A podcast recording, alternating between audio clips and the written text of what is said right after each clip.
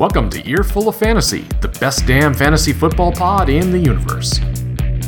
We're live each Wednesday night on Facebook and available every Thursday morning from your favorite podcast service.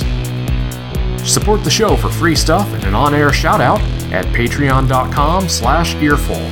And be sure to hit us up throughout the week on Twitter at EOFantasy. Now, on to the show.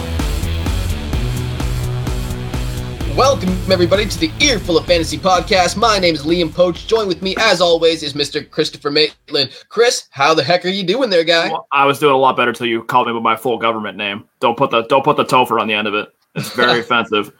I'm serious. No, I'm dead serious. I really do, really, really do hate my full name. I, I it's fun. Chris, I have no problem with it. But Christopher, like, like every time I say it, my mom gets very, very sad because it was her, it was her idea to name me that.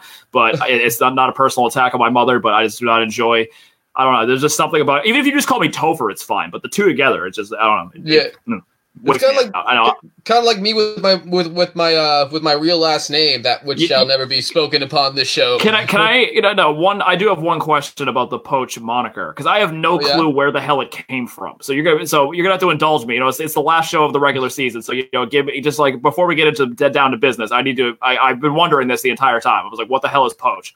So, well, obviously Chris knows my real last name, um, but uh, the name Poach is short for poacher, um, which is my rugby nickname. Um, during my freshman year, uh, me and another rugby player were going up to both try to catch a ball, like at the high point, and Okay. um, my my knee went up into his ribs, and um, Sick. which which, which uh, you know Fun. ended up yeah, which ended up breaking two of them uh, for, for that guy.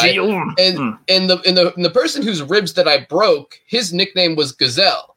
So at the at the social right after the game, um, like you know, he was asking me like, so what do they call you? And I was like, oh, I haven't earned a nickname yet because in rugby you can't just give yourself a nickname. It's it doesn't really work like that. Um, and yeah, it uh, they they decided that I was the poacher since I took out the Gazelle You took out the gazelle. Okay. in a, in right, a questionably legal scenario. Th- Although since we were both since we were both up in the air, uh, I was good on that. that's actually. I'm not gonna front. That's actually a really cool origin story for that nickname. Because like Yeah. I like I was expecting something lame like your buddy who named his uh, team his fantasy team name take take me home uh, take country Mahomes or whatever the hell it was. Nope. But no, no, an actually cool story. So congratulations. Yeah, now, now I know. And, and, Nah. and here's the thing about rugby nicknames, though, like th- that's one of the better ways to earn a nickname because, like, I, yeah, know. it's the- uh Is to mortally wound someone. Oh yeah, like mo- mo- mo- yeah, that's the point of most of those names. Like, I, I have one friend who goes by PF, but it stands for pity fuck. And okay. I was gonna say, is, is, has, has someone has someone earned a nickname for rupturing someone's testicles? Because it seems like that happens all the time in, in rugby. I swear to God, like eh, my very, very, very, very, very, very minimal knowledge by basically, I mean, borderline non-existent, comes from just hearing about horrific injuries of guys finishing games after they ruptured their testicles. yeah, well, I mean, it, it's happened. I believe, like one time in the Rugby World Cup, a guy had his testicles ripped out, basically sewn sewn up Yeah. his nutsack, and then they, he continued playing. That's just that's just psychotic. That's not that's not that that goes above and beyond toughness. That that is just that is legitimate psychotic behavior. Like that Oh, man, yeah. that man is not that Borderline man is unwell. ill. Yeah, that man is unwell. He's very very very unwell. Anyway, well, to give you a little background on the show, guys, rather than rugby and you know testicular injuries, me and Yep. Chris are going to be talking about NFL fantasy football, along with other news and developments surrounding the National Football League. You can feel free to hit us up in the comments section during or after the show with any questions, news, views, and abuse, and also online where you can find us on Twitter at EO Fantasy and on our Facebook page, Earful of Fantasy. Also, look up look us up on your podcast provider right now and add the show because we're no longer on EOD's feed, so it's wicked important that you give us a like and a follow. Of course, this is like one of the last episodes of the season, barring the Super Bowl episode. So, uh, you know, if you Yeah. haven't subscribed by now, Well, you know, you get ready for next year. You know, get really Yeah. prepared. Like we got another, I don't know how many shows, a handful more probably. But it, now, I mean, you, I mean, you, you can never be too prepared for a seasonal podcast. I, mean, exactly, I, re- you know, I recommend recording at a time where we're guaranteed not to record, like May. Like you know, some, just subscribe in the middle of May. Mother's Day, Happy Mother's Day. Subscribe to your full fantasy. exactly, exactly. And al- Flags al- Day. also, who, th- there might be a, there might be an off season update. You know, if me and There- Chris yes. decide we truly have nothing to do. there could be. I mean, I mean, May May might be a little bit premature. Like, Yeah. like, and the draft just happened. I guess we can speculate on how so and so is going. No, you Put, put it this way. If a surprise sequel to Knives Out drops sometime during the NFL offseason, That was rushed into production. yeah. And I'm talking like black box theater, you know, production. Yeah, yeah, like like they filmed it like as soon as they saw the the day one box office total, they started filming the movie. Then yeah, Mhm. Yep, We'll- because none of those know. actors would have any other kind of commitments on their no, schedule. no, yeah, no, no, They're the and people who would just have loads of time on their hands. exactly. And Rian Johnson is also just such a low low effort, lazy director that he just had a whole entire script. Just he whipped that bitch together in 48 hours and was ready to film it. Yeah, well, I mean, it wouldn't be the first time he did that. Anyway, Hey man, Last Jedi took 96 hours to write. You know that. yeah, I know, I know. Anyway, to give you guys a little bit of a rundown of the episode, um, pretty basic show for you this week. Uh, we're gonna uh, go over our personal fantasy weeks. Chris is gonna give you some waiver wire targets, some hits and whiffs, our stardom situm, and finally, final thoughts. So, Chris, uh, tell uh, so so Am I ready to go for championship week, Liam? Is that what you're asking me? You bet Yeah. your ass I am. You bet your ass I am. because right now I'm still in shock about the final Well, score. no, you Yeah. shouldn't be in shock, Liam, because if you had properly properly honored the icons of the game, you wouldn't have finished in last place. I'm sorry, Kenyon Drake. It- like the, I, I, this is even bigger than the 49ers going from the one seed to the five seed. I went one game out of the playoffs Playoffs to- to now just dead last, and it, it, I was not playing like a dead last team this season. I was putting up decent points and getting wins and stuff like that. This was just the ultimate, you know, floor caving in. Well, well, it's funny though. To be to be completely fair, that you did lose by less than one point. Point point one eight. Point Yes, one so eight. point- point one and here's the thing: Sony Michel was not my downfall in this. Even though if I had but, played but you Kenyon, should, or- but you shouldn't yeah, have played him because because he's a, a he's a snail. And I'm very confused why you played. He had done nothing. He had he had hell. He had been in the doghouse. And Belichick benched him in, the, in like the second quarter of the Chiefs game. So Drake, it, just from a pure volume standpoint, 'cause I, I understand not benching Montgomery because even though he didn't do much, he didn't do anything at all on Sunday. He had been playing well, and it was a very favorable matchup against Green Bay. So I just would have, I just would have played the the uh, the odds with you because Drake, uh, in that situation, if I was you, because Drake at least was, is like the number one back guaranteed. They're not taking him off the field in Arizona. yeah, but but the thing is Yeah. though, Jarvis Landry was also a huge disappointment. I and he was in my flex, Yeah. so I conceivably could have had still had Sony Michel like who, who gave me 11 points. 11 points is not a, is a not horrible performance. No, no. Yeah, for, for Sony Michel, that's excellent. Yeah, I could conceivably have had Sony Michel in the flex, even played Montgomery with with Kenyon Drake, but Jarvis Landry, it just seemed like such a good matchup. Um, you know, Yeah, and we, I- we, both picked Baker to have a good week last week. That's both. That's We- we a did. both of us there. Very much so. Yeah. Uh, so Yeah, Uh, that, that, that, that is an unfortunate end of the season, but I will say the one thing in, in that league is that if the kid you played had finished in last, it would have been a, a, honestly the most insane thing ever. He finished in the top three in points and had Dalvin Cook and Christian McCaffrey would have finished in last place. That would have been possibly the most remarkable accomplishment in the history of fantasy football. Now, it's pretty remarkable that he finished in 11th, but yeah, here we are. That just explains how ass backwards this fucking league is. Th- that just means that he truly, truly caught every single opponent on their best week. Yeah, yes, yes, he really did. I beat I beat him by about one point, but he just kept getting rough breaks. Like my, my team didn't have their best week that week, but I just he happened to catch like he just caught the shit out of the stick like every week. He lost by like one, two, three, five, seven points all the time. He's kind of like the fantasy insane. version of the of the of the LA Chargers, if you think about it. yes, Just yeah, no, in a sense this season for sure. Rivers' career. Ben, yeah, he Ben has a in my league. He he did win the title once about ten years ago, but he he's the type of, like usually his his signature was was like the Chargers back in the day with Tomlinson. Uh, he would absolutely ride a wave into the playoffs, and he would get to like the final hurdle and blow it. It mm-hmm. happens. Cons- it's happened consistently. Now, looking at your Oh. roster, though, do you think Yeah. you do you think this is going to be consistent? Do you think you're going to be able to ride this? No, I mean I lost. I mean I lost in our league. It's funny because I went I went three and one, so I'm, In- I'm sorry, playing like, for three so in the championships. this week. constellation, because ah, no, you're, I'm you're very really nervous playing for a little bit of honor and pride. I have nothing. I, I am, and the thing that kills me is that I wish I got destroyed last week. I lost by 20. My team underperformed dramatically, namely because I was, underperformed dramatically is actually a stretch because the only guys who did really, really bad for me were Philip Lindsay and Jimmy Garoppolo. Garoppolo's had a very pedestrian game, one touchdown, 200 yards. Um, Philip Lindsay only touched the ball seven times. I'm not even going to blame Justin Tucker because he, he didn't even get a chance to attempt the field goal. So like, you can't get mad at him because the Ravens were punching the ball in the end zone. He, he, he did he did leave one point on the table. He did miss an extra point, but whatever. That's fine. Uh, but I was in a, a truly just shit situation. Three of my receivers got 100 plus yards and none of them scored a touchdown. So just like 10, Kelce, 10, 10. Like, yeah, pretty much. I Travis Kelce got like buck 42, I think. Uh, Allen Robinson had like 110, and Godwin had a 121, and they none of them scored. Obviously, Godwin got hurt in, at the end of the third quarter. But going into this week, no, I'm not super confident at all because I have, as I just said, Chris Godwin is out, and he's been my best receiver since I traded for him, and about week five. So that's not great. James Conner, who did have a very nice bounce back game on limited touches last week against Buffalo, he's going up against the Jets this week. So that's the, the, Jets for what it's worth. I mean, they're obviously not not not the best team, but they do do a good job stopping the run. So I'm nervous about that. Uh, Dak on the road is always an adventure. I mean, obviously Philly's defense has been garbage, but you can't get you really can't get too excited about Dak Prescott outside of Dallas. When a game the game is outside of Dallas, I should say. Hey man, they, um, they beat they beat a team with a winning record now, one and six, baby. Finally, Dem Boys yep. is back. You're goddamn right, Jerry. Oh, Jerry was floating after that game. He's like, I told you this team's a winner. They- yep. They're, they're going to have their storybook ending, according to Jerry. Jason but, Garrett is going to save his job. He's going to no. clap his way to.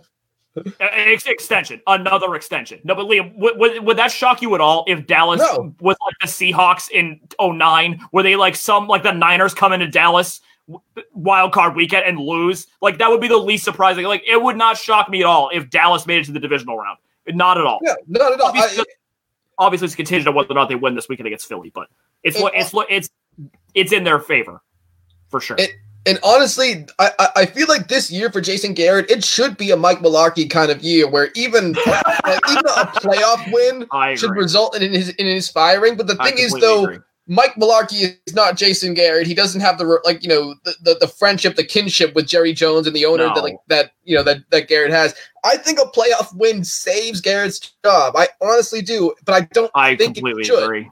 Yeah. I, I know I completely agree on both accounts, but but also in Tennessee, the Adams the Adams family is not Jerry Jones, where they're complete egomaniacs that that just enjoy running the entire operation from, from top to bottom. And Jerry and Jason Garrett will is happily been a puppet for the past decade, and I don't think Jerry Jerry is not willing to seize control of that operation. He just isn't in any capacity. And if he, that's the thing is they have a roster. They have a roster on both sides of the ball that they have. They have the build of a contending team, mm-hmm. and the only thing they need is a coach, and Jerry is too is too stubborn and too friggin' egotistical to to let that happen. I know to get a legitimate coach in there. And they say Father Time is undefeated, and you think that would be the same for owners and general managers, but I think it's. It, I, I, I, think the only person Jerry's going to lose to at the end of his career might be the Grim Reaper. Let, us yeah, be honest. Father, right. Father, Time, Father Time might not be might be punching above now, his weight when it comes to Jerry. It'll, it, it'll be interesting to see what how Stephen Jones does when he when he takes over the team because he's obviously heavily heavily involved with the personnel decisions now. Actually, a lot of people think secretly that he is running the operation in terms of person from at least from a football personnel standpoint. Like Jerry's still the face of the frame. I mean, there's a notorious story from the 2014 draft that Jerry wanted to draft Johnny Manziel. Jerry was adamant he wanted Johnny Manziel, and Stephen Jones slapped the card out of his hand and said, "We're taking Zach Martin." That worked yeah, out pretty and okay. Look, and look how that turned out. Zach Martin is is a basically a guaranteed Hall of Famer at this point. Maybe even first ballot if he keeps up. He's one of the best guards in the league right now at the very minimum, if not ever. So yeah, that w- that was a good decision by Stephen Jones. And look, and look, they tried like. When was the last time a lineman went first ballot though? Uh, tackles go all the time. Guards don't. Guards. Uh, the last time a tackle went, I would, I think it was Orlando Pace or Jonathan Ogden. Guards do not go in. No, guards. You're right. So Martin will not go first ballot because of, he's a guard because the, the Hall of Fame committee is is is prejudiced against interior linemen for some weird but, reason. But but then again, like him him and Quenton Nelson have kind of pushed the envelope in terms of like household name recognition for linemen. Fair, Fair enough, but think about this: Steve Hutchinson and Alan Faneca are not in the Hall of Fame yet. They've been on the ballots for four or five years now. Those are two. That, I mean, those guys. If you look at their resumes, they're ridiculous. Just all, basically perennial all pros, and they can't even. They might get in this year because it's a weak class in terms of first first uh, first timers. I mean, Troy Polamalu and Reggie Wayne are the only two notable names really are, that are first first uh, first year eligible this year. There's no, there's no quarterbacks. There's, no like true slam dunk, if you will. Besides When, Polamalu. when's Peyton eligible? I think I think it's two think more it's- years. I think it's two more years. It might be next year. I think it might be next year actually, because I think him and Calvin Johnson and Charles Woodson are all eligible the next are all eligible the same years. That's gonna be an insane, insane class. Ca- Calvin Johnson's going to be is going to be difficult though. The thing the thing about his the length Yeah. of his career Yeah, I mean, is, is going to be the big question. And you know, I think was Barry Sanders first first ballot when all of a Yes. sudden done. Yes, I, I think that's the. I don't think it's like Terrell Davis where he played like Calvin played for long enough. I think where it's where it's a true debate. Ter- Terrell Davis didn't get in because he only played for like five or six years. Calvin played for eight or nine, as did Barry Sanders. So I, I personally, I think obviously he doesn't have the longevity that a lot of these guys has, but I think Calvin Johnson is a first ballot Hall of Famer, easy. And I think I truly believe he's the best wide receiver I've ever seen play. I think. Yeah, I mean, like, yeah, absolutely. And and at the same time, I just I don't see anybody breaking. I think it was what what is it, nineteen hundred yards Yeah. plus is his record. 1960. Uh, yeah, 1965.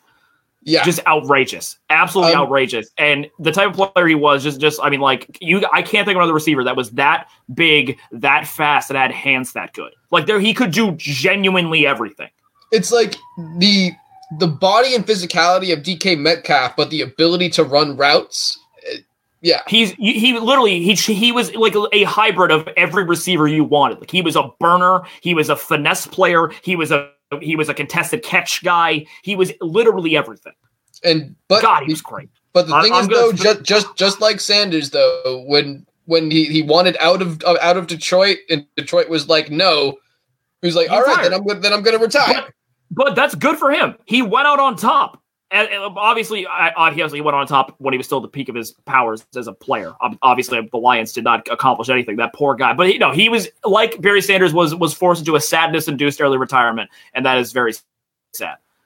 Yeah. But to to, to, to, to bring this train back around, the one thing there's the one thing that makes me most nervous about about our league for the third place game is that I'm playing somebody who has Lamar Jackson, and Lamar Jackson had one of his few games, his few bad games this year against the Browns in the first meeting. So I think Jackson's going to go all all out.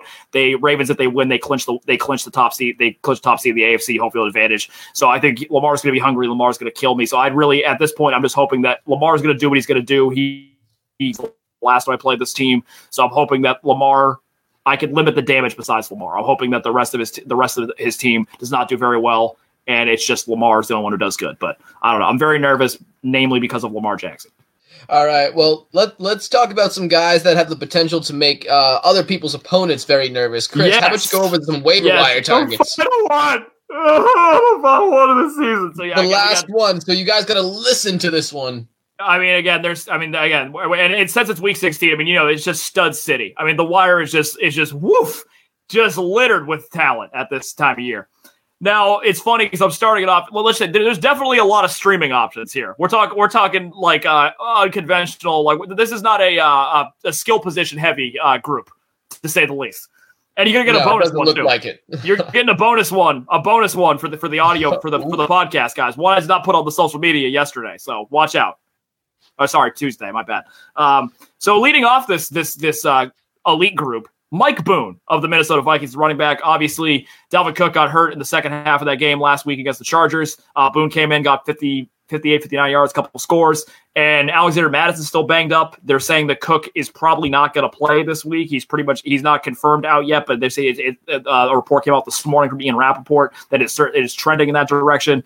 So I think that and and and you know Minnesota is going to feed the hell out of the out of whoever's running back there. And the Packers, uh, even though the Bears did not show it last week, the Packers are a very vulnerable run defense. So Mike Boone could be a very what could be a great plug and play RB two flex option this week.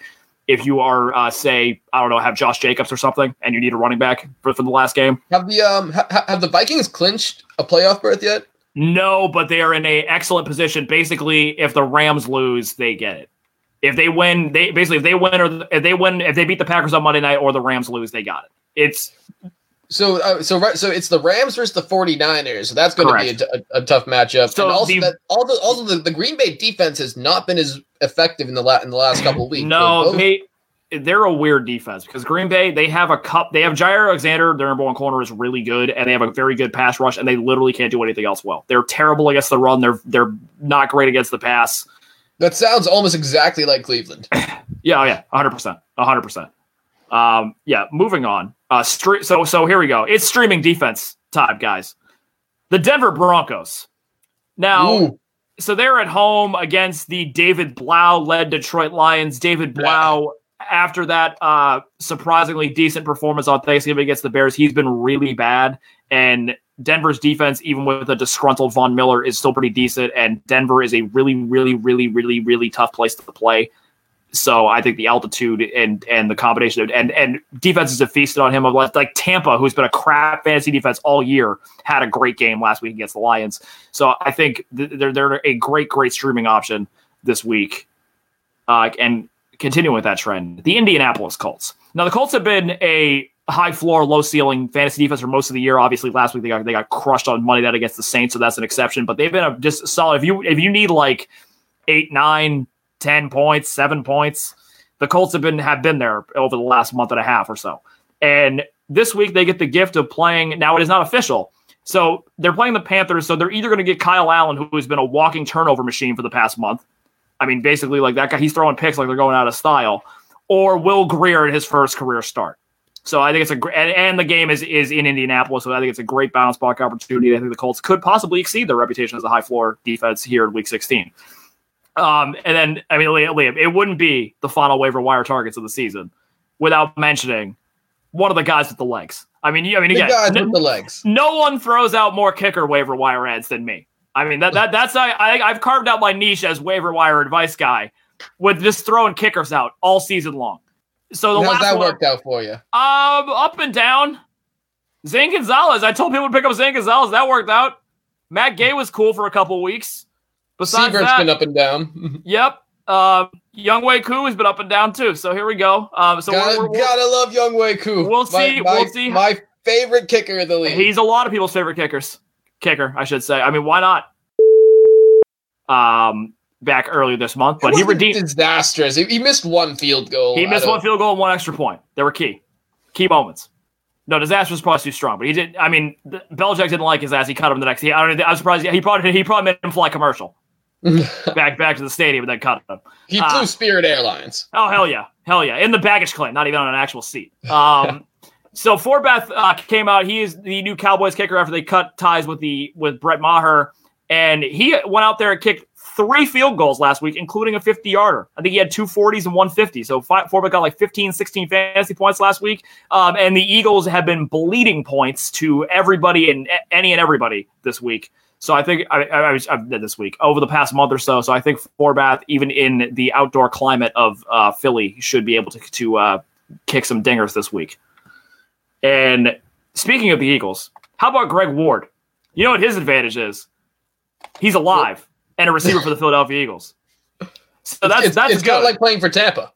Exactly. Like Greg Ward, he's alive and he was going to be out there. Now they are projected to get JJ Arcega Whiteside back this week, but he has been not done absolutely jack diddly the entire season. So Ward had seven catches for about 65 yards or so last week, and he got the game winning touchdown. So I think Whatever happened to Nelson Agholor? Is he still? he got hurt.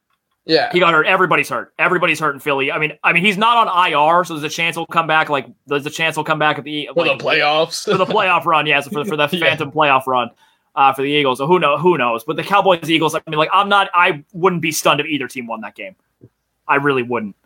But Ward, he's available, and Wentz can't throw to Goedert and Ertz on every single play. So Ward makes sense as a as a guy as a desperation play this week. And finally, Your the bonus. bonus pick, everybody. This definitely this definitely isn't because I forgot that he was owned. He was owned in three of the four leagues I was in, and I forgot that he was available in a lot of leagues. Definitely not because of that. No, no, this is because I no, no, this this is because I, I love you guys so much, and I need to give you more advice. Um, Chris Conley of the Jacksonville Jaguars. Now, Chris Conley has been a weird guy. He's kind of like stuck around all season. Like he's kind of like flirted with relevance the entire year. And last week, he really has. Like, look at his numbers. Like, he's had g- games where he's gotten like zero yards, seven yards, five yards, and he's had games like he's been like a, it's like seventy-five yards, like hundred yards, and a couple scores or a score or two. He's he's a weird, weird, weird player. So last week, in the absence of DJ Chark against Oakland, he had four catches for forty-nine yards and two touchdowns. Chark is questionable this week against the Falcons, but uh, so is it is dependent on whether or not Chark plays. But I think if Chark sits, I I mean Conley's a good deep ball option, and Atlanta's secondary, even though they did shut down San Francisco last week, is not very good. So Minshew has shown Minshew has shown has shown a rapport with him all season long, and he will be he's the vertical threat opposed to the underneath guy for Dede Westbrook. So I think if Chark does not play, Conley is a, is a good guy to look at. All right. So those were Chris waiver wire targets. Now we're moving on to the part of the show where we get to celebrate and, of course, lament on our stardom pickums, our stardom situms left from last week in hits and whiffs. Now, Chris, I did I didn't personally, or I should say, last week was one of those weeks where all of my stardoms were kind of like middling. I guess because I, Yeah. I, I, told, I told you guys to start DK Metcalf. Yeah, he had a touchdown and 34 yards. So prob- That was prob- another- prob- yeah. That was another thing that pissed me off about the kid I played because he a lot of his guys had mediocre ass days, but they scored. Mhm. Like Metcalf, Metcalf was in his lineup, so that was another thing that made me very sad about my loss in that league. Yeah. So a, a, lot of those for me, but also a, a few pretty good whiffs. So uh, my hit for last week was Russell Wilson, uh, who ended the day Yeah. uh, against the Panthers, uh, 286 yards, two touchdowns, um, 76% completion percentage, and 137.7 QBR. Um, Wil- Wilson, He's, he's, he's not, okay. he's not, yeah, he's he's not winning the MVP this year, unfortunately. Even though I It's- think he absolutely deserves it, but uh, Yeah, it's really it it really is a toss up for me still. I think just Lamar has taken over so many games. Russell has done it with less, but and obviously he's been a better passer, but Lamar has just been so goddamn electric. It's been his league this year. It really has been. No, it's definitely been the Lamar Jackson. So, um, but my big whiff was Mr. Allen Robinson, who what what, what was it, Chris? Over over 130. He got over 100 yards. I think he had like 120 or so, 115. I don't remember. I mean, it was. I mean, like he he was great per usual. I mean, Trubisky fed him. Him and I mean, the, I mean the Bears receivers. I mean, they've looked a lot better in the last couple weeks. Him and Miller have looked really good. Yep. Hey man, the bet. Uh, That was are- are the, the- the Bears eliminated. Yes, yeah, yeah. When they with the loss, yeah, the, yeah, they're out. But they they Yeah. showed some resilience last week, man. So really, at this point, it's at this point of the season when you've accepted their fate, it's kind of all about the uh, it's all about small victories. And that second half, after they, they got came out and got steamrolled the first two drives, allowed two easy scores, and then they they showed they they showed some fight, got back in the game. But Robinson has been terrific all season. Obviously, you guys have heard me uh, shower praise him with praise all year. First thousand yard season since his uh, since his sophomore year with Jacksonville. So I'm really happy for him, and he's been a great great asset. I hope he can stay healthy for the remainder of his tenure in Chicago because he's I think he's a special player. and I think one of the mo- one of the most underrated receivers in the league. All right, now tell us what what what what's your high point? What's your failure, Chris? All right, so I had I had like Liam last week. I had a pretty like it was a decent week on the whole. Like a, a lot of my picks didn't look like there was no like real home runs, but I had a lot of like oh that that, that worked. So I went with on the hit end. I went sitting Jacob Hollister because he he did well. He did catch all three of his targets. He did not really get in on the fun uh, in in Russell Wilson's day in there, uh, I guess, uh, up and down in Carolina. He had three catches for 23 yards. So that's really a very uh, blah day for him. He is again since that since that since that Monday night game at San Francisco, he was heavily involved with the offense. He has really not done a whole hell of a lot, even though he is the uncontested starting tight end there in Seattle. Now that Will Dissly is injured. So my whiff, I could have went with Tyler Lockett. Had had his big comeback game. Could have went with him. I could have went with uh, let's see, starting Derrick Henry. He had a very mediocre game by his standards. Uh, but one pissed me off because I didn't want to make the pick in the first place, so I'm going with that.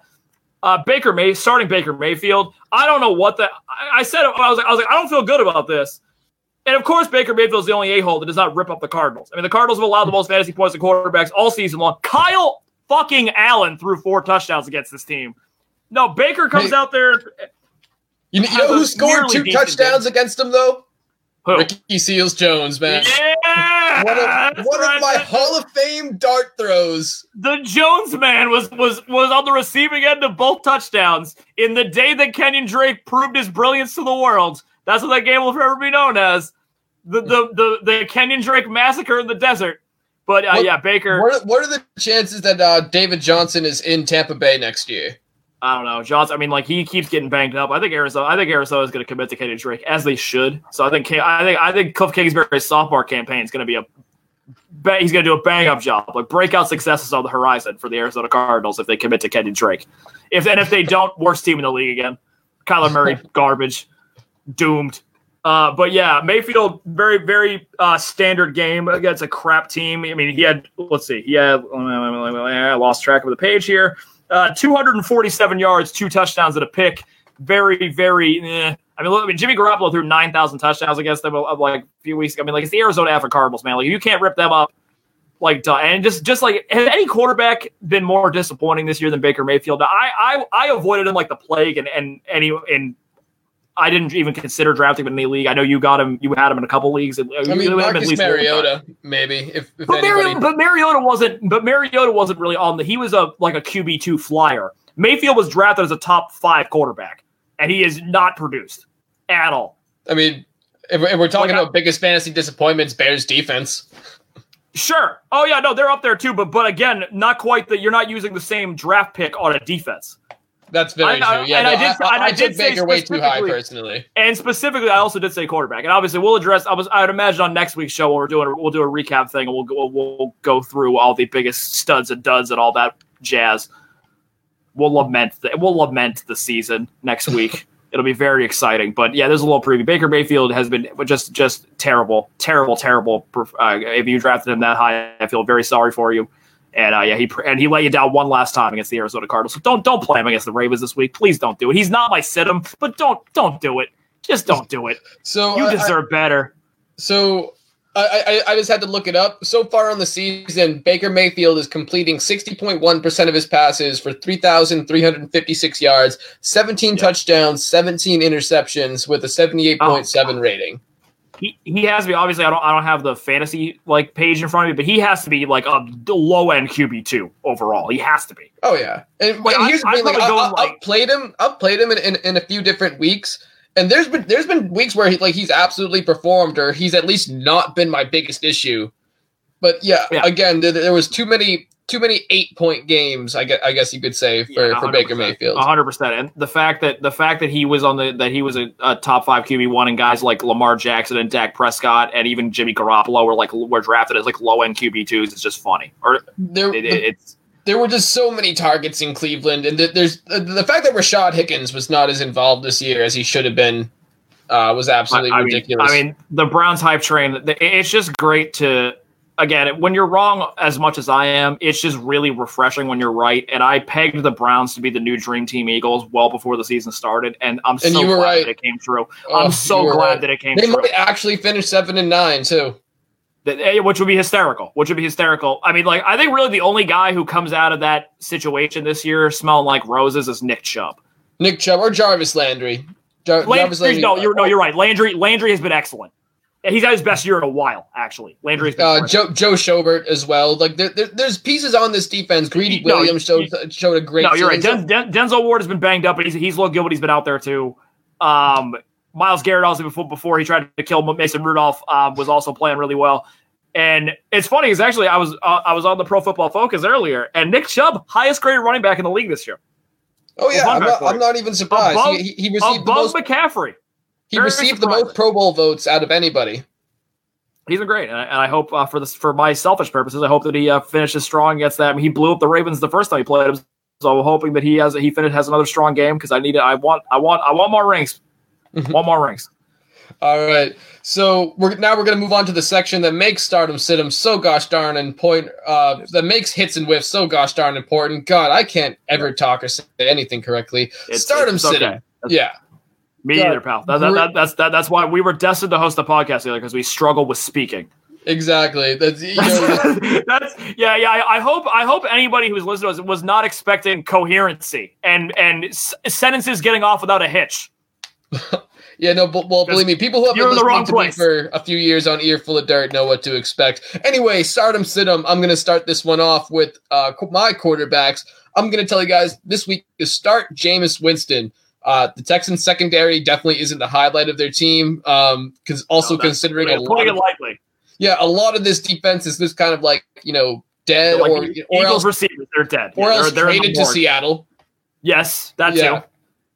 But uh, I think the te- I think the Texans still take this victory. Uh, but Jameis is, is, just going to have a very stereotypical Jameis kind of day, and I'm not saying there's going to be any sort of crab leg theft or any seafood theft at all.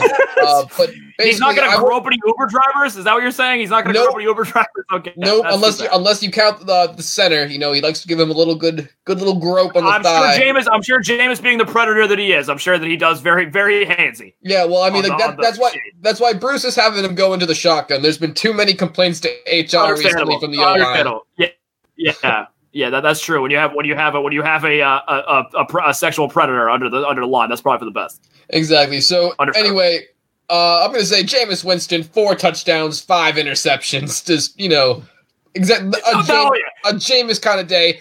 500 yards in the game because why not? He, he has like um, Netflix has been touting the new Michael Bay movie, 600 Yards, the most Michael Bay movie ever made. Jameis Winston this year has had the most Jameis Winston season of all time, where he he's on track to lead the league in passing yards, touchdowns, and interceptions. It's Yep. it's unbelievable. 20, 24 passes interceptions.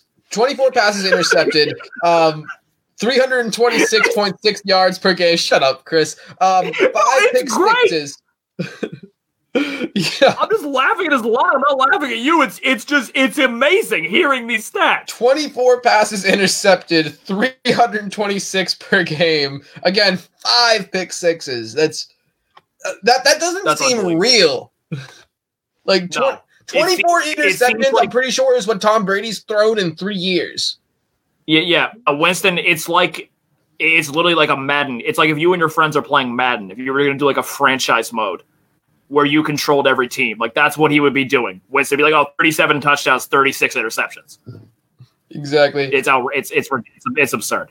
And, my- and he's and he's leading the- he's leading the league in passing us by a lot. Like there's a chance he has like an outside chance almost 5,000 yards. Which is just he probably won't now that Mike Evans and Godwin are hurt, but And he, he's Still. he's in his fifth year, right? Like this is his fifth year option. oh yeah, no, yeah, no, yeah, no, no, yeah. They, they finally they have to make a decision on whether or not to keep him around long term and like after this year. it- it's one of those things where it's like, well, Jameis, you you broke our records for most pass yards in franchise history. You broke records for most touchdowns in franchise history. Unfortunately, you kicked the goddamn barn doors off most interceptions in a player's first Yeah. five years. So and he fumbles a lot too. Like uh, Winston, he's just a he's just a what what he what last week he had like 300 yards at halftime, but he had also thrown like three picks. It's just like who Yeah. who is this guy? this he's- this is he was drafted number one overall. Yeah, it's true. No, I, sh- I should clarify this because he kind of is the guy he was advertised to be coming out of Florida State. He's just like I don't think it's I don't think we can call anybody else in NFL that comes to the league after this a gunslinger because Jameis Winston is the is just the gunslinger. He's he's not even a gunslinger. He's a mortar slinger. That- that's that's true. That's true. Guns too conservative. Yeah. Guns at least have a degree of accuracy that's, you know, Yeah, mathematically predictable. Mortars, it's just like fire in the hole. Mike's definitely got to be out there somewhere. you know what he is? A musket slinger. That's what he is. He's a musket slinger. There we go. He's a musket slinger. Now, now they talk about inaccuracy. There you go. All You never know what you're getting with a musket shot. You never know what you're getting with Jameis Winston. All right. Well, speaking of uh, spe- speaking of a sidearm, you know, that's a name for a frickin', you know, a handgun on your side. A handgun, yeah. Oh yeah. Sit Sam Darnold. There we go. Look at look at that No! look at that transition. Sit Sam Darnold Not versus Darnold, boy. Pittsburgh. Um, he, he's he's developed a pretty good rapport with Robby Anderson, but uh, this team, but I think uh, Minkah Fitzpatrick is going to make his life hell. Same thing with T.J. Watt collapsing the pocket. Um, I don't think so. Sam Darnold's not going to have a good a good week this week, and he's been a middling QB two this whole season anyway. Yeah, Steelers have a really good pass rush, and the Jets' offensive line is a, is an atrocity. So yeah, I don't, I don't, I agree with that entirely. Sam, Sam's not going to have fun on Sunday. All right, and your quarterbacks But- there. Speaking of fun, I went on the opposite side of the Tampa Houston situation for my stardom. I be picked Deshaun Watson. Watson has not been uh, a- after that since the last couple weeks since that explosion against the Patriots. He has been kind of blah from a fan standpoint. I think he's going to get back on track this week. Tampa has the worst pass defense in the league, and his receivers are far firing on all cylinders this on this year. And Tampa, I mean, they basically now that Chris Godwin is out and Mike Evans is out, they really don't have anything to play for. And I think Watson's going to feast, feast, feast, feast against this garbage, garbage secondary. And my sit now. Speaking of a guy And I, I, can't believe I'm saying this simply because of how well he's never not necessarily always been like a fantasy stud. I mean, he's usually a pretty reliable starter from a, in fantasy football, but I, I of late he has not been on, on, on, you know on average in most seasons. Yes, in most seasons, yeah, for sure. But regardless, like a very season. startable player, very very solid, very reliable player. Uh, Tom Brady has been abysmal from a fantasy standpoint of late since okay so since week nine when they played the ravens he literally outside of that texans game where he was garbage time god, he's been t- terrible. He's he's basically he hasn't gotten more than like 13 14 fantasy points w- eh, eh, over that period of time. Even last week he had a hit but even last week against against Cincinnati he threw, he threw two touchdowns but he threw for like 130 yards. Like he was very and, very unremarkable. And even when if you're actually watching these Patriot games, it's not exactly like his receivers are dropping every single pass as as you know as, as no. every pundit on radio shows likes to you know perpetuate. Yeah. He's overthrowing people. He's he's been awful throwing outside the he, numbers. He's been showing his age on a consistent basis for the first time in his career this season, a, and a particularly lack of touch. You know, and yes, and I will give you that Chiefs game there was drops galore, and Julian Edelman is not healthy right now, and that's not helping either. But still, like, it, absolutely, some of the blame is absolutely on him. Not enough of the blame is being put on him right now for, for their offensive woes. Hey. And he had a he had a shit game against Buffalo the first go around. Uh, 100 and what was it? 100 yeah, he had 150 yards, no touchdown, and a pick in the in the earlier matchup. And I just don't, even though I expect the Patriots to win the game on Sunday, because I, I, just don't like Buffalo coming into Foxborough. I just think Josh Allen's going to crap his pants. But I think the defense is going to ride them ride them to a victory, and I don't think Brady's going to do much against uh, Bill's secondary. Amazing. I mean, look what they did to Devlin Hodges last week. I understand Tom Brady and Devlin Hodges a little bit different, but they went into Pittsburgh and got four friggin' interceptions, and Hodges had been kind of like very check down guy, and he he they killed him last week. I think Tre'Davious White, Micah Hyde, they're they're turnover happy guys. Great and great great ball skills. I think I think Brady's not going to have fun, particularly with a banged up Julian Edelman. One player though that's you know they're trying to get more involved has been N'Keal Harry, who I actually ended up playing this week as kind of a last ditch hope at getting some production from you know uh, you know in, place of Mike Evans. He got me nine points. He scored. You know, yeah, he, he didn't let me down. No, you know, not like they'd be not like freaking David Montgomery. That's that's that's a good point. N'Keal Harry did outperform did, did did outperform him, and I think that they're I think the Patriots would be wise to see what they have with this kid because it is very limited snaps. He has done things. Mm-hmm. It, at least he actually at least at least this touchdown they actually counted this week. That was nice. Yeah, right. Good. That that that that, that was really nice of the refs to do. Good anyway, job, officials.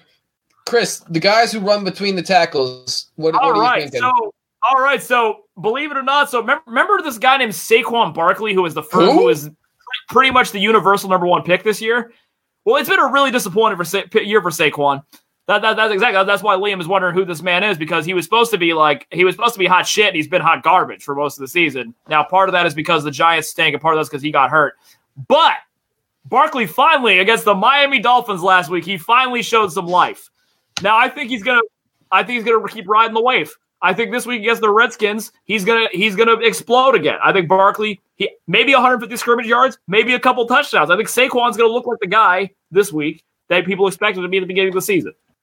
I'm, I'm looking up right now Saquon Barkley's uh, stats. I'm wondering how close is he? Very impressive.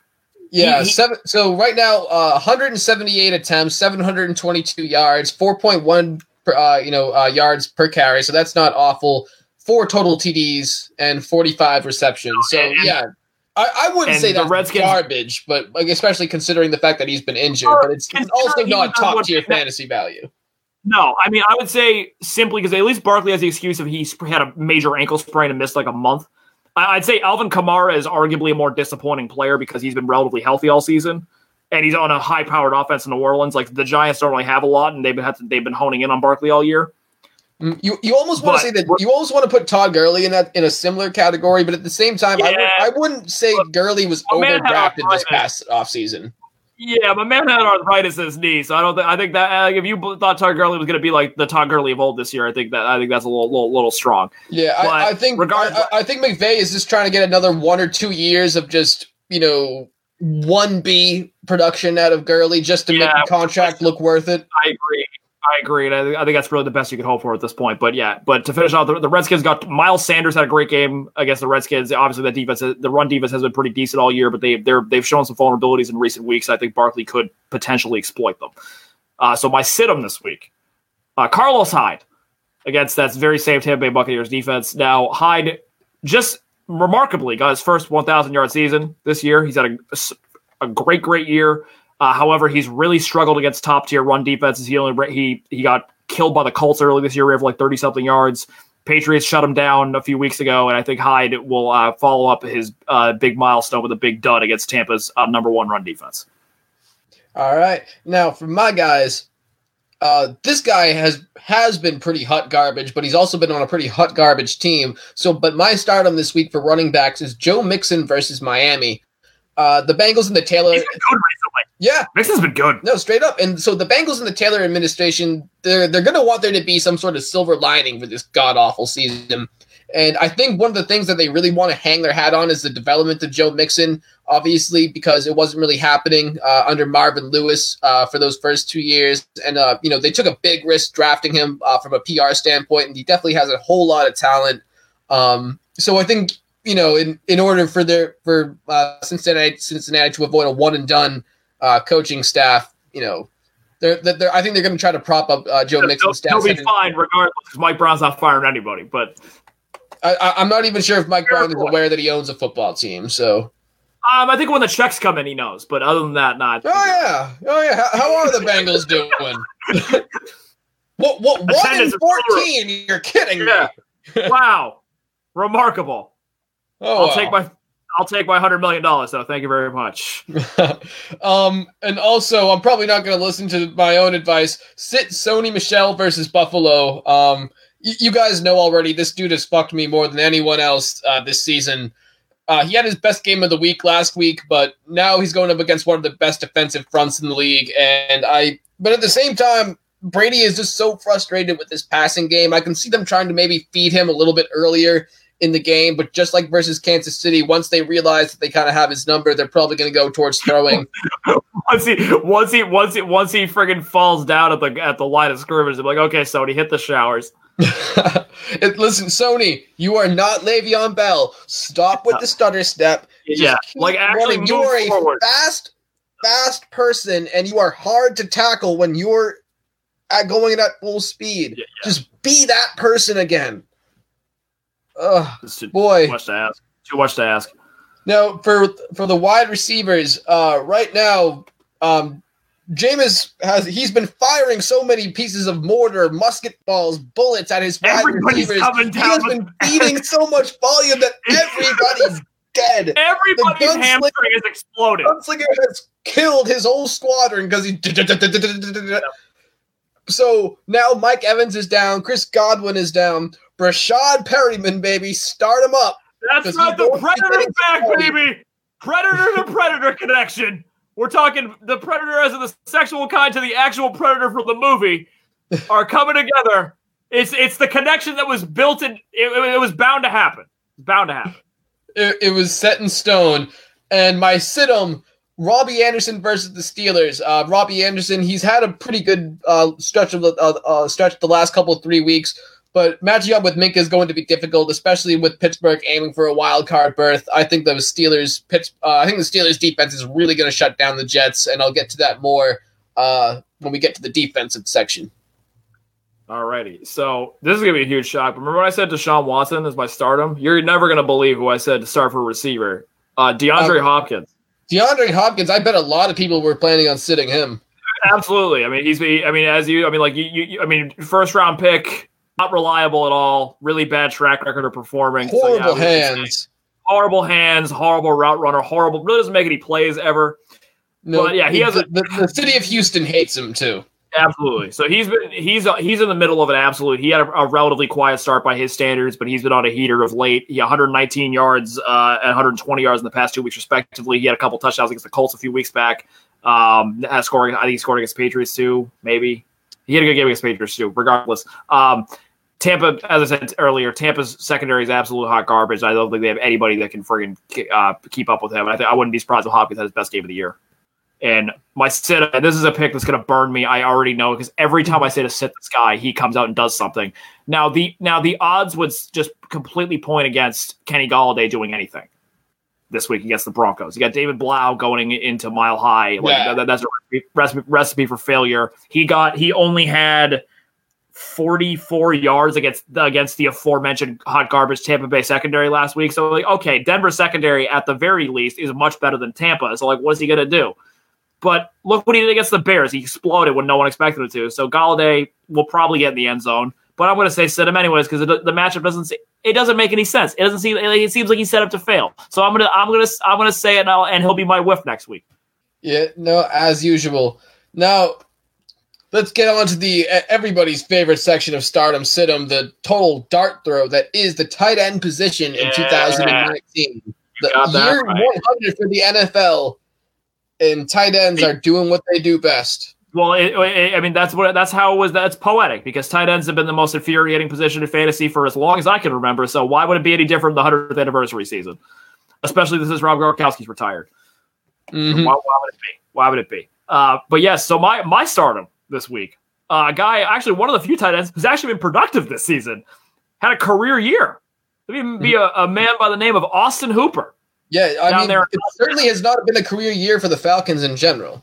No, and he's been he's been one of the few bright spots for this team, and I think particularly he had a, he had a pretty good game last week against the Niners, and particularly with Calvin Ridley out of the equation again, you can't throw the ball to Julio every time, and Jacksonville has gotten ruined by tight ends uh, of late. Darren Waller feasted on them last week, so I wouldn't be surprised if Hooper has a huge, huge game against that against that Jacksonville defense that no longer cares.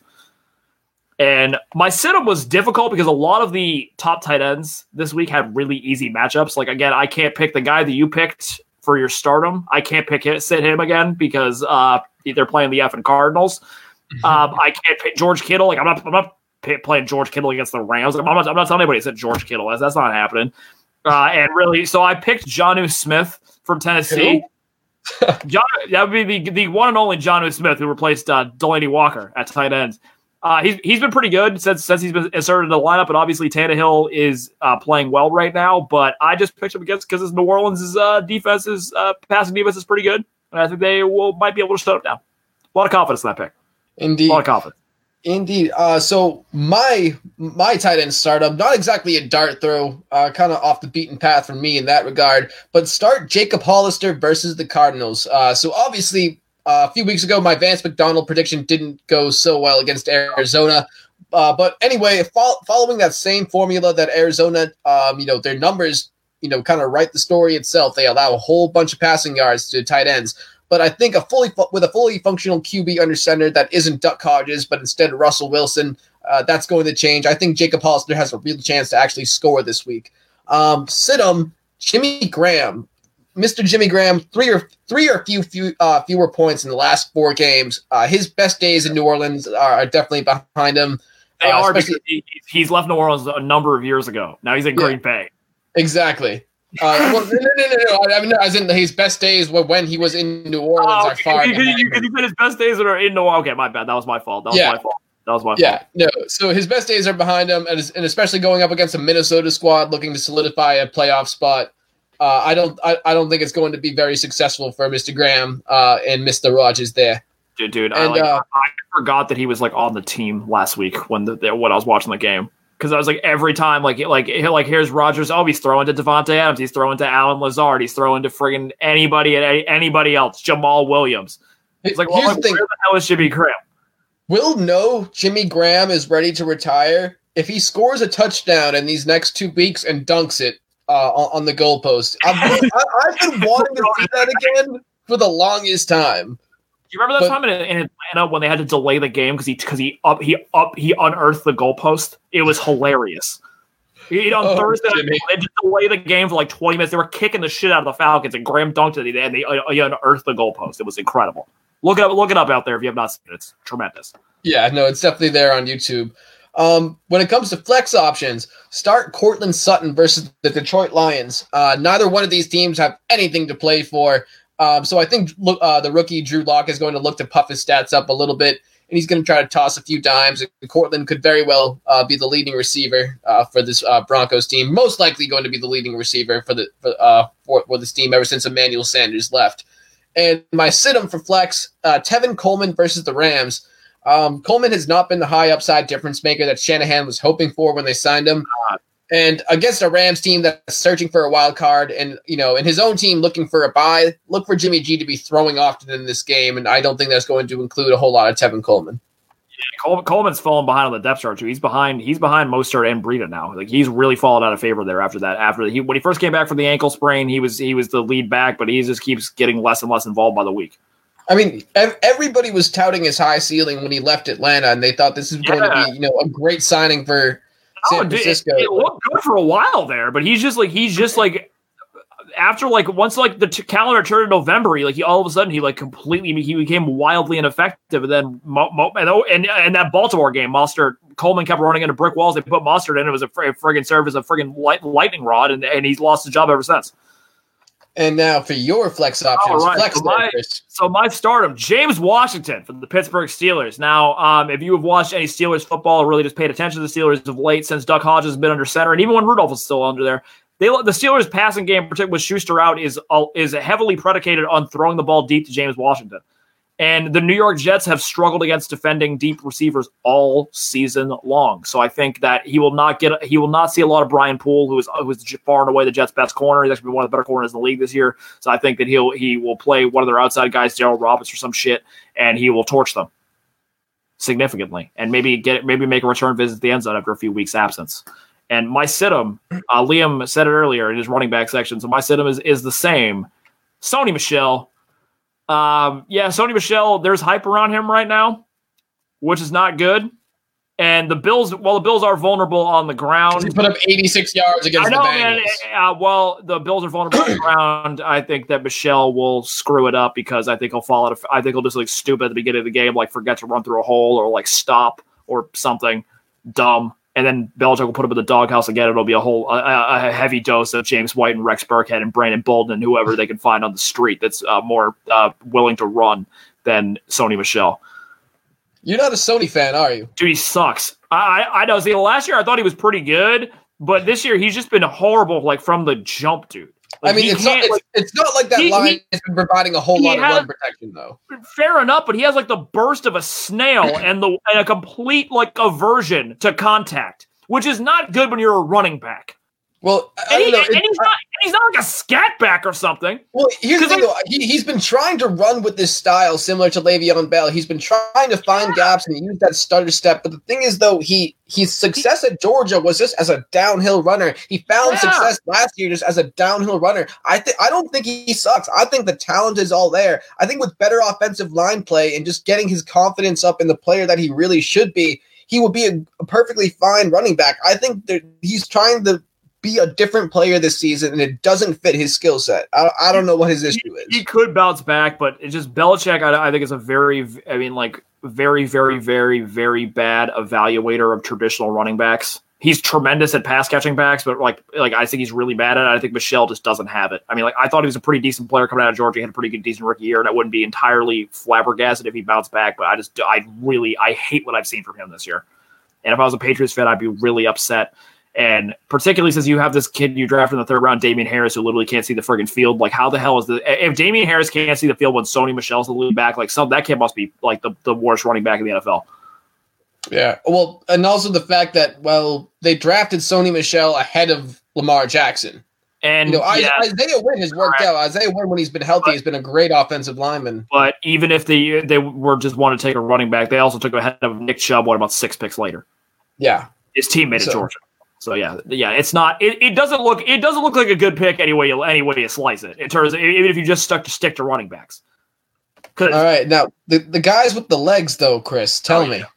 Well, uh, I remember earlier when I said pick Kai Forbath, baby. So I'm sticking to it. I think Dinger City for Forbath this week gets that uh, failing horrible Eagles defense, and my situm is Joey Slye now, Carolina has uh, had a problem scoring the football recently, and if they put Will Grier in, I think that will probably get even worse. So I think Slye is not going to have a lot of opportunities, and against that uh, Colts defense that uh, is usually pretty resilient. All right, now my stardom. sorry, there. Kai Fairbairn versus Tampa for the Houston Texans. Um, the defensive front of Tampa, I think, is going to cause a lot of headaches for Deshaun Watson, but not before they reach field goal range. So even if uh, you know Bill O'Brien's play calling does does uh, become a little lackluster in the in the red zone as it tends to be. Oh, you Really? mean throwing it to DeAndre Hopkins on, Oh. on two out of on two out of three downs is not the way to do it. You're gonna drop the kill play, the the shovel, the shovel pass to Kenny Stills. Exactly. So yeah, look for Kai Fairbairn. I, I think he gets at least you know nine to ten points. Nine, nine to ten points. He'll be a decent kicker for you. Sit Nick Folk for the Patriots versus Buffalo. Uh, the Patriots they haven't exactly been a scoring machine against good defenses this season. I think a New England win is probable, but I don't think it's going to be high scoring at all. I think New England wins wins this game like ten to 7, 10 to three. Like thirteen to six or something. Thirteen to three. Yeah. So And uh, defenses. Moving on, we got. I'm. I'm going to tell you guys. Uh, I've been touting this this team a little bit uh, throughout the show. Pittsburgh versus the Jets. I think T.J. Watt and Minkah Fitzpatrick are absolutely going to make life hell for Sam Darnold, and um, they're they're looking more and more likely to get the fifth or sixth seed in the AFC. Uh, sit. This is taking a little bit of a risk. Could definitely be my whiff next week. Green Bay versus Minnesota. Um, the the uh, right now uh, Minnesota has just uh, um, averaged only allowing three three point four points for defenses this season, and uh, like you said, Green Bay's been up and down towards the latter half of this season. Uh, and again, I, th- I think Minnesota clinches the playoffs uh, this week. I, I, as do I. As do I. Uh, so my stardom, I agree with you fully. The Pittsburgh Steelers, they have, I guess, the Jets. They have a terrific pass rush. They are uh, as good at taking taking the ball away as any defense in the league right now, and the Jets are as good at at giving the ball away as anybody in the league, and they cannot protect Sam Darnold against crap pass rushes. So God forbid you uh, when you like Lord knows what carnage is going to happen when TJ F and Watt, the probably the front runner for defensive player of the year at the moment gets his hands on him, and the rest of those guys up front for Pittsburgh, Cam Heyward, Bud Dupree, and, and the like. Yeah, I think it's gonna be a bloodbath. And, and so in uh, the, on the season, just to put it in perspective, Sam Darnold, 61.7 com, uh, uh, completion percentage, 2,642 yards, 17 touchdowns, 12 interceptions for a rating of 84.3. Um, in total, I think he missed, what, four or five games? Four or five games, yeah, with with Yeah. the mono. Um, I don't know how many times did, did, does that stat line happen to feature how many times he's been sacked? Because Uh, no, guy- I- It's Yeah. now I have not seen a ton of Jets games this year, but every time I watch, I've seen the play or seen a highlight. The guy is under siege. Like they can't put a finger on the opposing. Like Darnold, the Jets are the worst offensive line in the league. They're miserable, and it's not helping Darnold's development when you have no time to throw. I'm sorry. Like you can say what you want about Sam Darnold, like he's like his decision making is whatever. 29. like, 29 sacks so far this Jesus season. Christ, that's Yeah. friggin' horrible. I'm surprised Yeah, actually. Uh, 30 total sacks last worked. season. Good lord. Good lord. Yeah, Oh, it's like talk, talk to David Carr right now. Yeah, exactly. Darnold, I mean, Darnold, the Jets need to invest in that offensive line heavily in the offseason because you're not going to get shit out of Sam Darnold otherwise. Um, and my sit up, anyways, to finish things up. The Philadelphia Eagles, for some reason, people are still rostering this defense. I don't know why. And they, as I've mentioned 45 times during this episode and in the last few weeks, honestly, and t- uh, repeatedly, the Eagles defense sucks. You should not have them under any circumstance, particularly against the Dallas Cowboys offense that even on a bad day does not allow sacks and does not turn the ball over a whole hell of a lot. So don't please, dear God, whatever the hell you do, like dude, like stream like the Dolphins against the Bengals over these fucking clowns. Any anything, do start literally any defense over the friggin' over the friggin'. Now watch. This is the week they get three interceptions and two. They're gonna get 47 sacks. fantasy points a week. It's gonna be like that. Whatever. the- I think I don't remember who they played. They had one week this year where they got like four defensive touchdowns. Like it was against the Redskins, or no, sorry, it was the Jets. It was the Jets with Luke Falk. They got like nine thousand points. So it's gonna be like that again this week, probably because I said that. Yes, indeed. Gotta, gotta, gotta finish on a high note. Gotta finish here. All right. Well, that is the end of Start 'Em Sit 'Em, and we have nothing left but final thoughts. Chris, anything to say? Yes, I mean, I hope that everybody goes out there tonight and enjoys the event of the year. I know, I, I mean, like it's the it's the cinema event of the year. I'm of course talking about Cats. Yeah, I was just going to say, Cats is coming out. Cats out. already come out. Yes, Cats. It's it's two oh four here in Massachusetts. So in roughly five hours in our fair state, I think it starts at seven o'clock. The screenings, whatever time they start, within the next three to six hours, Cat screenings start. Hopefully, you spend the hell out of your. If you even if you don't go tonight, spend your. I hope you spend this holiday season. I hope you get to spend an evening with Rum Tum Tugger and Gus the Theater Cat and wherever that Mr. Mistoffelees because I know I am, and it's gonna I, and it's gonna be a delight. I mean, the, the reviews are pouring in. I mean, masterpiece from what I hear. I mean, the reviews. Of, I mean, like, come on, you're you're making a mistake if you're not spending your if you're not going to see Cats this holiday. Yeah. Season. Um, I, I unfortunately I already spent my money on seeing some indie flick called Star Wars uh, tomorrow. I'm seeing a, a 12:15 showing. Uh, I'm I'm hoping it's going to be good. I haven't I haven't heard a whole lot about it. But no, uh, no. I mean, I mean, there's definitely already not people mad about the ending that is apparently leaked online, which I don't know what the ending is, but. I know some people are very mad about it. Yep, I I I've, I've been seeing like like honestly my my Google alerts have been trying to show me freaking spoilers. I swear to God, trying to show me because 'Cause apparently- like apparently Forbes's review spo- spoiled a bunch of spoiled a bunch of stuff and people are really pissed. can I tell you as a as a as a uh, an amateur uh, writer, this is why I don't read professional reviews very often because these some of these professional critics just go bananas with spoiling the goddamn movie. It doesn't matter Oh, yeah. what the hell it is. I'm just like, can you knock it off? Like I've seen people spoil on their worst, spoil the plot twist in Serenity, the uh, Matthew McConaughey and Hathaway movie, and if you that's the beauty of that fucking movie is the plot twist. It's so insane. Like when I remember, I didn't even indicate what the plot twist could be. I gave you no implication because the twist it comes out of nowhere. Like it makes no sense. It is like staggering, like what it is. And I've seen people ru- like basically gift wrap, like like give away what the twist and even like like heavily imply what the twist is. I'm like, what are you doing?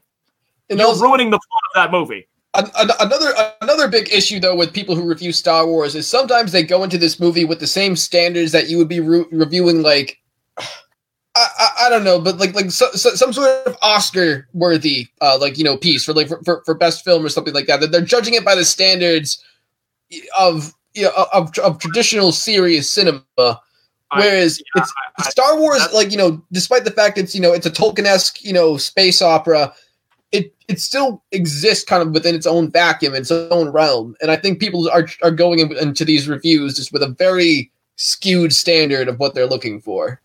I think that's a widespread problem. I think that I think and it's it's and it's obviously it's cool if you you like like or dislike whatever the hell you want, but I think certain people like go into something expecting like you just like something I always try to do when I watch any like I suppose is try to judge it on what it's what I feel it's trying to be. Like I'm not gonna sit there and say Six Underground, be like this plot line is really out of control. Like like like what the hell? Like the social commentary in this Michael Bay film is not very good. It's like the, like the, the, the end of Avengers Endgame was formulaic and predictable. Yeah, no shit. That's why people go to a Marvel movie because it's formulaic and predictable and it Now- makes you feel I'm good. a- I'm a huge hypocrite because I've I've said shit like about like say I don't know like Frozen. I'm like this is mad corny, man. And I'm like, wait, that was the intention. It's supposed to be mad sappy, and I'm just sitting here like, uh. So yeah, I'm a big hypocrite too. But uh, at least I don't spoil the damn movies in my reviews. Right. That's right. Definitely uh, make sure to check out. Maitland's Madness on Facebook and on Twitter. Yes, please. Maitland's Madness on blogspot.com. I got all sorts of it's year end fever starting up, kids. So next few weeks, all sorts of shit. I mean, obviously, I've not seen everything yet, but I'm I'm, I'm I got a lot of lot of lot of a lot of listening to the albums, a lot of watching the movies to do in the next uh, month or so. So I'm excited, and uh, that content will be out there. Two And- more months until the Oscars, Chris. I know it's very exciting. A very exciting, very very exciting time of year. I know. I, I, I know the, the Golden Globes might not have been. No, the Golden Globes, anybody. yeah, the Golden Globes, uh, which continue to be a complete farce. That is, I don't know why people get so mad about the nomination because the Golden Globes like relevancy goes down by the year. So I'm just like, Yeah. guys, like, you don't expect, like, don't treat this as like what how it, the Oscars going to look. Like, just just don't. It's not going to happen. All right. Pay no mind to the Golden Globes. But, yeah. All right.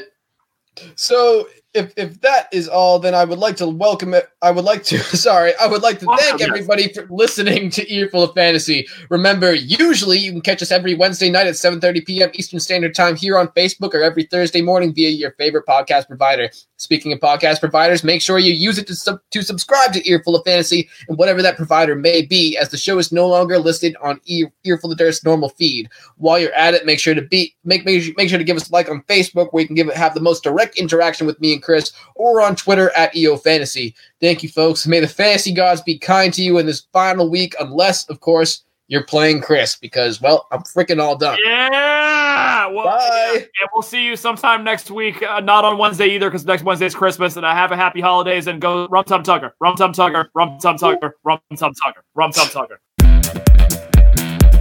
You've been listening to Earful of Fantasy on the Earful of Sports Media Network. Be sure to tune in next week. We're live each Wednesday night on Facebook and available every Thursday morning from your favorite podcast service. Support the show for free stuff and an on-air shout-out at patreon.com slash earful. And be sure to hit us up throughout the week on Twitter at EOFantasy. Until next time, check those trades and watch them stats.